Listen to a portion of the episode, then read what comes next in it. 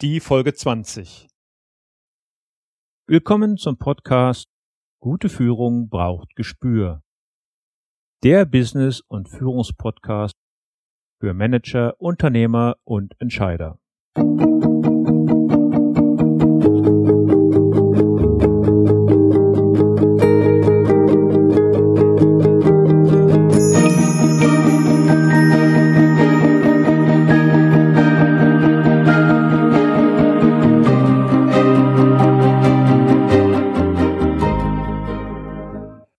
Hallo und herzlich willkommen.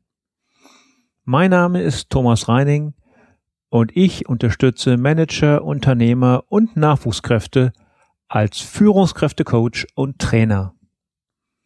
In diesem Podcast teile ich mit Ihnen mein Wissen und meine Erfahrungen als Führungskraft im nationalen und internationalen Umfeld und freue mich, dass Sie heute hier mit dabei sind. Heute gehen wir bereits in die zwanzigste Sendung. Mein Gott, wie die Zeit vergeht. Ich freue mich immer noch jede Woche aufs Neue, diese Sendung zu produzieren und Ihnen Impulse zum Thema Führung zu präsentieren. Die anfängliche Unsicherheit, jede Woche etwas auf die Beine zu stellen, ist mit jeder Sendung weniger geworden und ich bedanke mich bei Ihnen, liebe Hörer, für Ihre Treue. In die heutige Sendung habe ich richtig viel reingepackt und für die bessere Übersicht die folgenden drei Schwerpunkte gebildet. Erstens, wir sprechen über den Fach- und Führungskräftemangel, wie wir ihm begegnen können und dass wir Multikulti und Diversity noch besser und intensiver nutzen sollten. Zweitens, wir klagen in Deutschland ständig über fehlende Führungs- und Fachkräfte und tun trotzdem viel zu wenig, um diese auszubilden oder zu entwickeln. Ich nenne Ihnen meine beiden wichtigsten Punkte, wie Unternehmen zukünftigen Erfolg sichern können. Und drittens, da schauen wir auf die für Führungskräfte wichtigen Entwicklungsfelder und Kernkompetenzen und den meines Erachtens wichtigsten Punkt, die Kommunikation. Unsere Wirtschaft entwickelt sich im Euroraum überdurchschnittlich gut was den Unternehmen volle Auftragsbücher beschert und vielerorts hört man, ich finde keine Führungskräfte, ich finde keine Fachkräfte, ich finde keine Mitarbeiter. Zuwanderung, Diversity, multinationale Teams sind Möglichkeiten, diese Aufgaben zu meistern. Es scheitert jedoch häufig aufgrund von Sprachbarrieren oder aber an Qualifikationen oder Ausbildungen, die sich von den deutschen Anforderungen unterscheiden. Viel zu häufig ist es aber auch die Unsicherheit der Unternehmen, solche neuen Wege zu gehen. Und an diesem letzten Punkt möchte ich Ihnen von meinen eigenen Erfahrungen berichten. Ich habe über 20 Jahre im internationalen Konzernumfeld in internationalen Teams gearbeitet. Ich habe mit Engländern, Franzosen, Belgiern, Holländern, Spaniern, Österreichern, Italienern, Schweizern, Dänen, Polen, Türken, Slowaken, Tschechen gearbeitet, aber auch mit Chinesen, Taiwanesen, Koreanern, Indern, Indonesiern, Südafrikanern, Brasilianern und Mexikanern. Und was soll ich Ihnen sagen? Es ist inspirierend, es tut nicht weh und eröffnete mir ganz neue Möglichkeiten. Wenn man begriffen hat, wie es geht, ist es eine unglaubliche Bereicherung und kann den Unternehmen zukünftige Umsätze sichern. Ich gebe zu, auch ich musste diese Zusammenarbeit erst mühsam lernen. Meine Erfahrung ist, es fängt ganz allein in unserem Kopf an. Als ich Anfang der 1990er Jahre Mitglied in einem internationalen Team wurde, verabschiedeten mich meine damaligen deutschen Kollegen mit Worten wie Lass dich nicht unterbuttern oder Vertritt unsere deutschen Interessen die anderen haben sowieso keine Ahnung. Und ich gebe zu, dass ich diese Phrasen damals viel zu lange mit mir herumgetragen habe. Ich gebe Ihnen ein Beispiel aus dem internationalen Textileinkauf. Anfang der 1990er Jahre war es üblich, für Spanien Textilien mit hohen Polyesteranteilen einzukaufen, was in Deutschland immer belächelt wurde. Den spanischen Textileinkäufern wurde dann immer schnell der Vorwurf gemacht, nur minderwertige Qualitäten zu kaufen und eigentlich keine Ahnung vom Geschäft zu haben. Was aber die wenigsten wussten war, dass es zum damaligen Zeitpunkt trotz EU in Spanien noch Zollsätze auf Baumwollprodukte gab. Ein spanischer Textileinkäufer, der wie sein deutscher Kollege agiert hätte, hätte sein Unternehmen letztendlich in den Ruin getrieben. Denn die Ware wäre aufgrund der hohen Einkaufspreise im Markt viel zu teuer gewesen. Ich habe damals sehr schnell und trotzdem viel zu langsam gelernt, dass es nicht entscheidend ist, ob man links oder rechts um einen Berg herumgeht, sondern dass es entscheidend ist, dass man auf der anderen Seite an seinem Ziel ankommt. Auch ist ein kleiner Umweg oft hilfreich und schneller, als sich mit aller Macht durch den Berg zu bohren. Ich durfte damals unzählige Dinge von meinen europäischen Kollegen lernen, denen wir im deutschen Zweig des Konzerns nie Aufmerksamkeit geschenkt hatten, die aber ihre absolute Berechtigung hatten. Mein Rat, haben Sie keine Angst vor fremden Kulturen und anderen Nationalitäten und nutzen Sie die Möglichkeiten. Persönlichkeit und die Qualität der Arbeitsleistungen gehen deutlich vor Nationalität. Und wenn wir gerade über Diversity sprechen, möchte ich auf eine noch ganz neue Form von Diversity hinweisen. Eine Form, die nichts mit Internationalität und anderen Kulturen zu tun hat. Ich spreche von der Diversity der Generation, die den Führungsalltag in der Zukunft ebenfalls mitbestimmen wird. Zukünftig werden bis zu vier Generationen in einem Unternehmen arbeiten und jeder hat andere Zielsetzungen, andere Werte, andere Erfahrungen. Ich spreche von der Generation der Babyboomer und den Generationen X, Y und Z. All diese Generationen haben andere Herangehensweisen aufgrund von Alter, Erfahrung, Lebensplanung oder auch körperlicher Fitness. Aber zusammen kann man hier ein richtig starkes Team bilden. Und seien wir ehrlich, man kann nicht nur von anderen Nationalitäten und Kulturen lernen, man kann auch von anderen Generationen lernen. Und das in beide Richtungen oder in alle Richtungen. Und ich werde in dieser Folge auch noch darüber sprechen, wie viel Sie für die Zusammenarbeit für die Führung von einem Hund lernen können. Und dass es Sinn macht, Hunde und ihr Verhalten genau zu beobachten. Kommen wir zurück zum Ausgangspunkt, der da war. Ich finde keine Führungskräfte, ich finde keine Fachkräfte, ich finde keine Mitarbeiter. Diesem Problem unserer Wirtschaft kann man mit verschiedenen Möglichkeiten begegnen und Unternehmen, die zukünftigen Erfolg sicherstellen wollen, tun dies. Die beiden ganz wichtigen Punkte dazu sind, erstens, stellen Sie ein Arbeitsklima und Umfeld her, das die Wechselbereitschaft reduziert. Wenn die Mentalität in einem Unternehmen stimmt, gibt es für die meisten gar keinen Grund, nach neuen Aufgaben zu suchen. Dies beinhaltet, dass jeder Mitarbeiter entsprechend seinen Talenten und Fähigkeiten eingesetzt wird. Ein solches positives Umfeld spricht sich ganz schnell herum und bewirkt, dass nicht Sie die Talente suchen müssen, sondern dass Sie gesucht werden. Dies braucht etwas mehr Zeit, wirkt dann aber umso stärker. Zweitens, sie helfen ihren Mitarbeitern, sich zur Fach- oder Führungskraft zu entwickeln.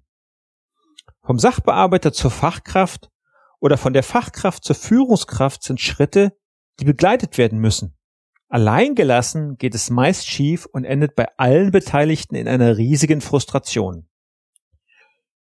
Solch ein Karriereschritt bedeutet zunächst mal für den Betreffenden zunächst das Verlieren des eigenen Netzwerkes.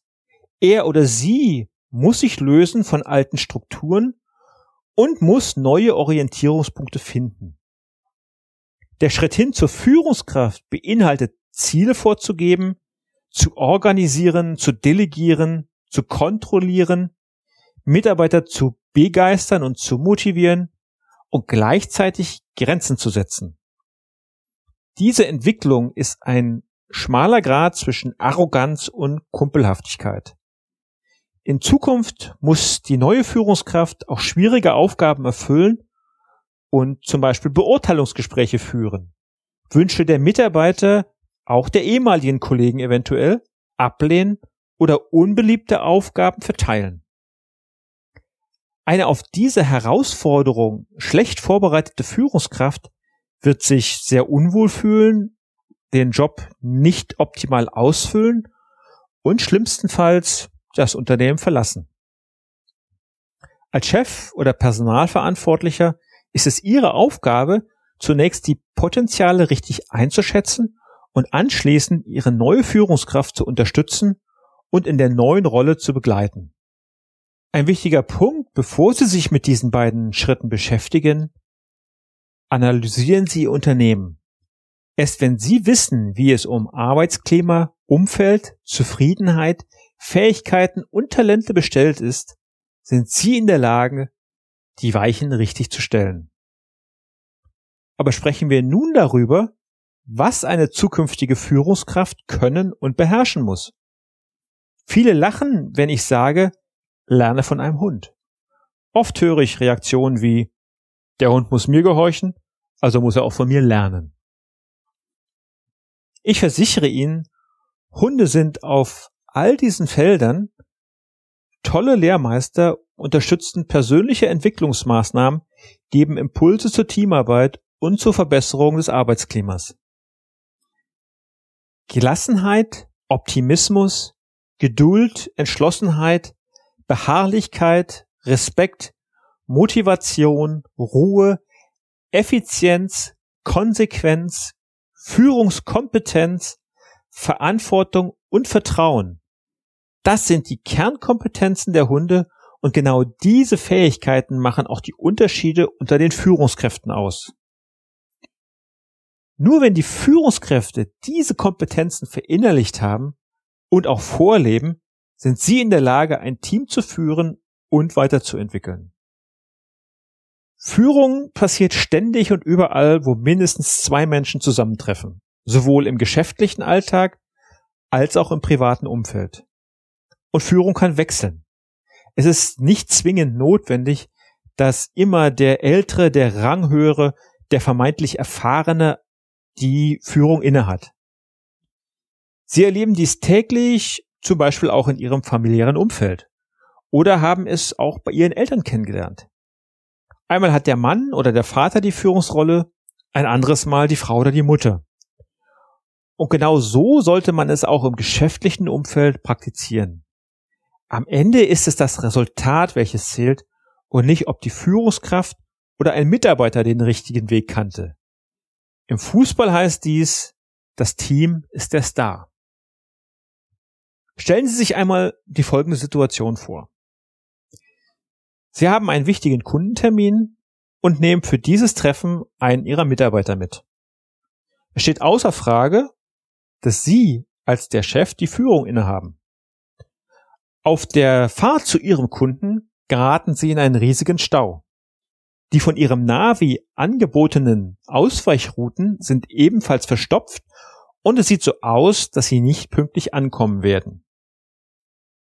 Jetzt meldet sich Ihr Mitarbeiter zu Wort und erzählt Ihnen, dass er in dieser Gegend lange gewohnt hat und dass es einen geheimen Schleichweg gibt, der bei schlechter Straßenqualität aber ein pünktliches Ankommen garantiert.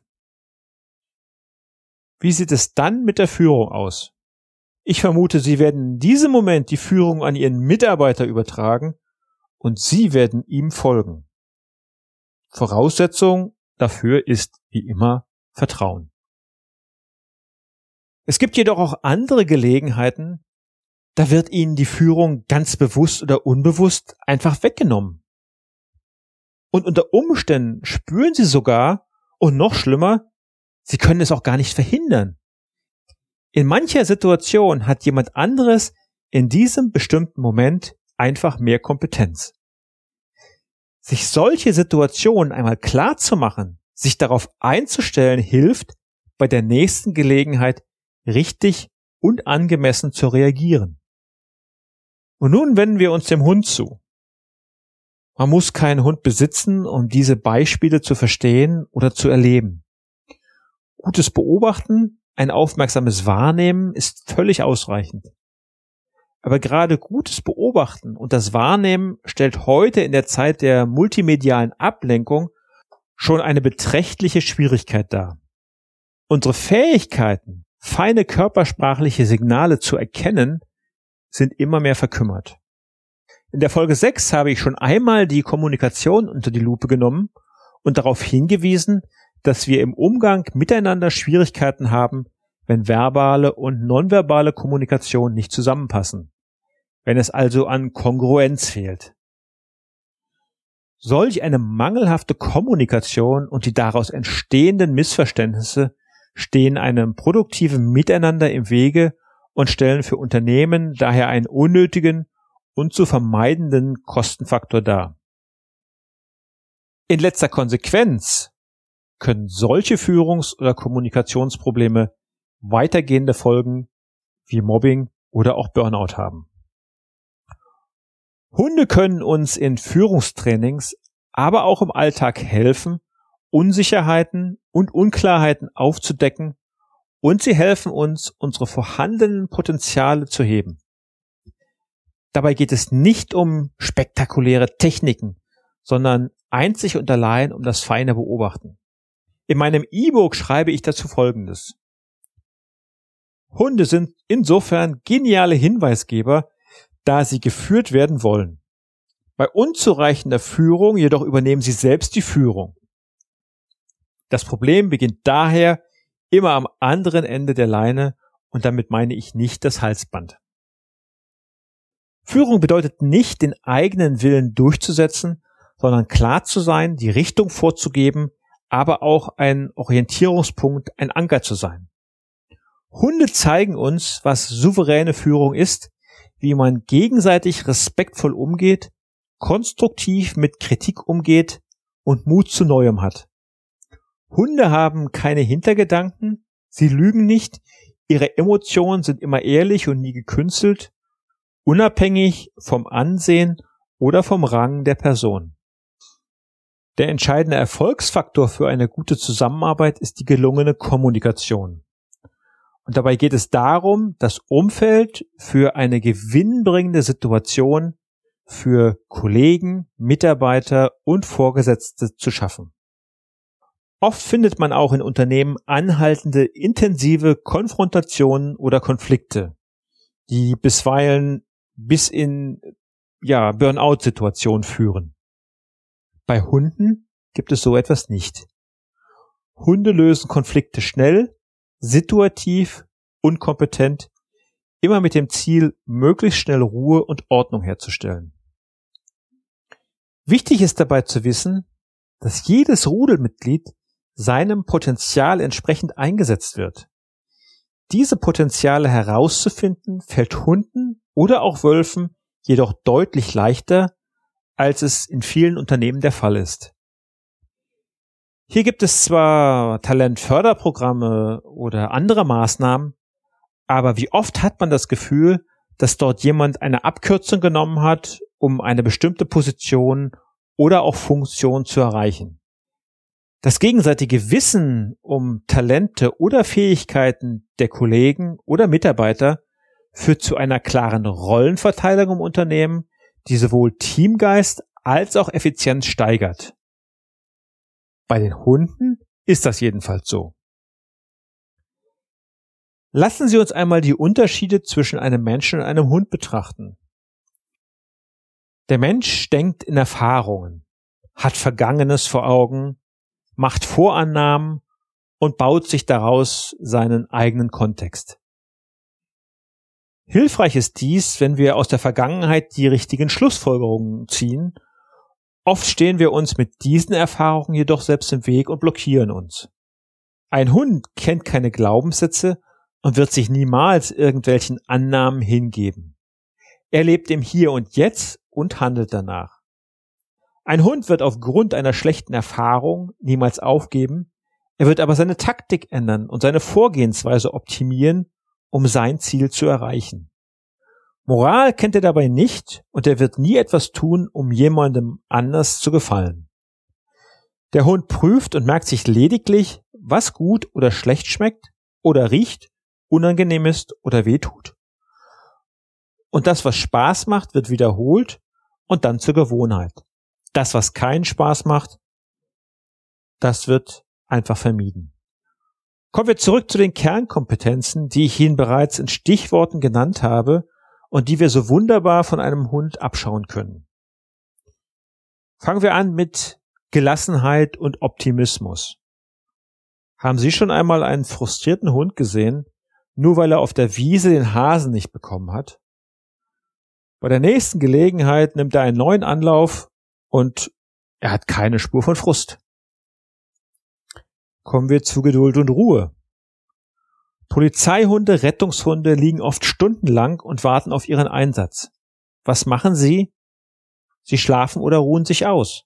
Es macht keinen Sinn, unruhig herumzulaufen und unnötige Energie zu vergeuden. Denn wenn er gefordert ist, muss er da sein. Ruhe macht entschlossen, Hektik verwirrt den Geist. Kommen wir zu Beharrlichkeit, Entschlossenheit und Motivation. Ob Jagdhunde, Hütehunde, Wachhunde, sie alle nehmen ihre Aufgabe ernst und sind entschlossen, diese Aufgabe auszuüben. Und man kann ihnen diese Haltung auch ansehen. Nächster Punkt. Respekt. Beobachten Sie einmal den respektvollen Umgang von Hunden untereinander. Hier gibt es keine Niedertracht, keine Hinterlist, nur klare Signale. Jeder wird in seiner Rolle gebraucht und hat seinen Platz. Niemand wird vernichtet und jeder wird respektvoll behandelt. Nächster Punkt ist die Effizienz. Hunde sind absolute Effizienzprofis. Alles muss sich lohnen. Unnötige Kraft, Zeit und Energieverschwendung wird vermieden. Kommen wir zur Konsequenz. Hunde sind hundertprozentig konsequent, handeln sofort intuitiv und äh, als Beispiel beobachten Sie doch mal eine Hündin mit ihren Jungen. Sie ist absolut gelassen und fürsorglich, aber greift bei Regelverstößen direkt ein. Diese ganzen genannten Eigenschaften führen uns direkt zu dem Thema Führungskompetenz, Verantwortung und Vertrauen und auch Selbstvertrauen. Instinktiv übernimmt ein Hund Führung und Verantwortung. Er weiß genau, welche Aufgabe seiner Rolle obliegen. Auch der Mensch kennt seine Aufgaben gemäß seiner Rolle, Funktion oder auch Position. Aber wie oft legen wir selbst ein Pokerface auf schauen weg oder lassen Dinge einfach laufen, wohl wissend, dass es in die falsche Richtung geht. Vertrauen würden wir oft gerne schenken, haben es aber verlernt, weil uns das Selbstvertrauen dazu fehlt. Hunde vertrauen sich selbst und handeln danach. Diese Charaktereigenschaften helfen auch, als Führungskraft zu bestehen und auf unvorhergesehene Dinge richtig und angemessen zu reagieren.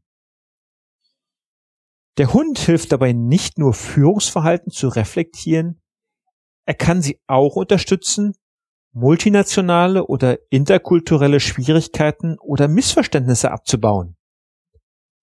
Ein Hund interessiert es überhaupt nicht, ob sein Gegenüber ein Deutscher, ein Franzose oder auch ein Italiener ist. Er interessiert sich nur für die Persönlichkeit, die dahinter steckt. Das Interessante in meinen Seminaren ist, dass der Hund versteht, über kulturelle Grenzen hinaus Verständnis untereinander zu erzeugen. Auf einmal haben unterschiedliche Nationalitäten, unterschiedliche Kulturen das gleiche kleine Problem. Und sie fangen an, ihren Nebenmann zu verstehen und beginnen darüber zu diskutieren. Damit möchte ich die heutige Sendung abschließen. Fassen wir noch einmal zusammen. Multikulti und Diversity haben ihre Berechtigung und helfen, Unternehmen zukünftig nach vorne zu bringen oder vorne zu halten. Führungsverhalten ist keine Frage der Nationalität, sondern eine Frage der Persönlichkeit. Um diese Persönlichkeit herauszubilden, und den Nachwuchs an solche Positionen heranzuführen, bedarf es Geduld. Führen Sie Ihre zukünftigen Führungskräfte langsam und gezielt an die Aufgaben heran.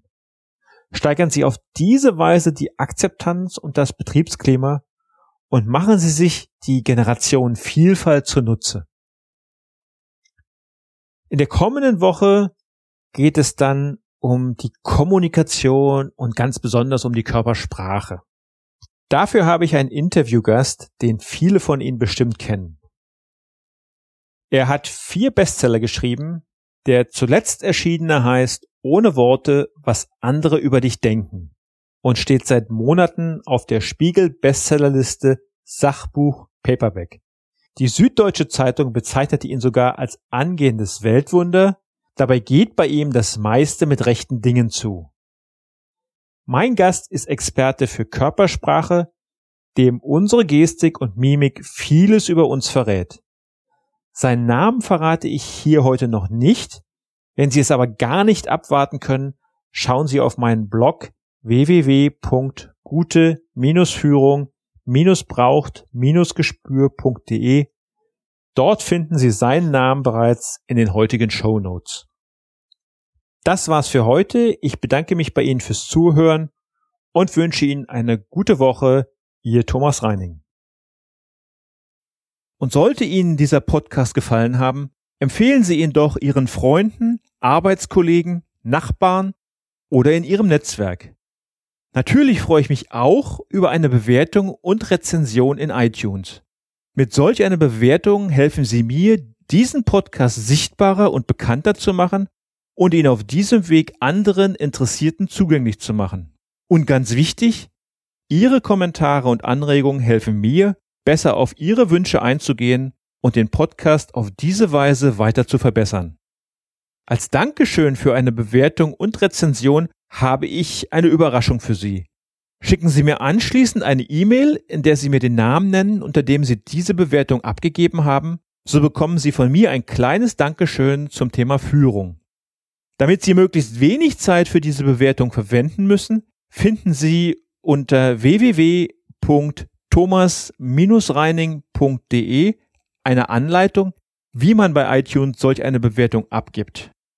Dort können Sie sich dann auch gleich mein kostenloses E-Book Führung durch den Hund gelernt bestellen. Zum Abschluss noch das Zitat der Woche heute von Robert S. Hartman. Gut ist, was seinen Zweck erfüllt. Haben Sie noch Fragen? Dann schicken Sie mir gerne eine Mail an mail at thomas-reining.de. Thomas bitte mit H und Reining bitte ohne H schreiben. Das war die heutige Ausgabe von Gute Führung braucht Gespür. Vielen Dank fürs Zuhören. Ich bin Thomas Reining und ich freue mich auf die nächsten Folgen mit Ihnen im Business- und Führungspodcast für Manager, Unternehmer und Entscheider.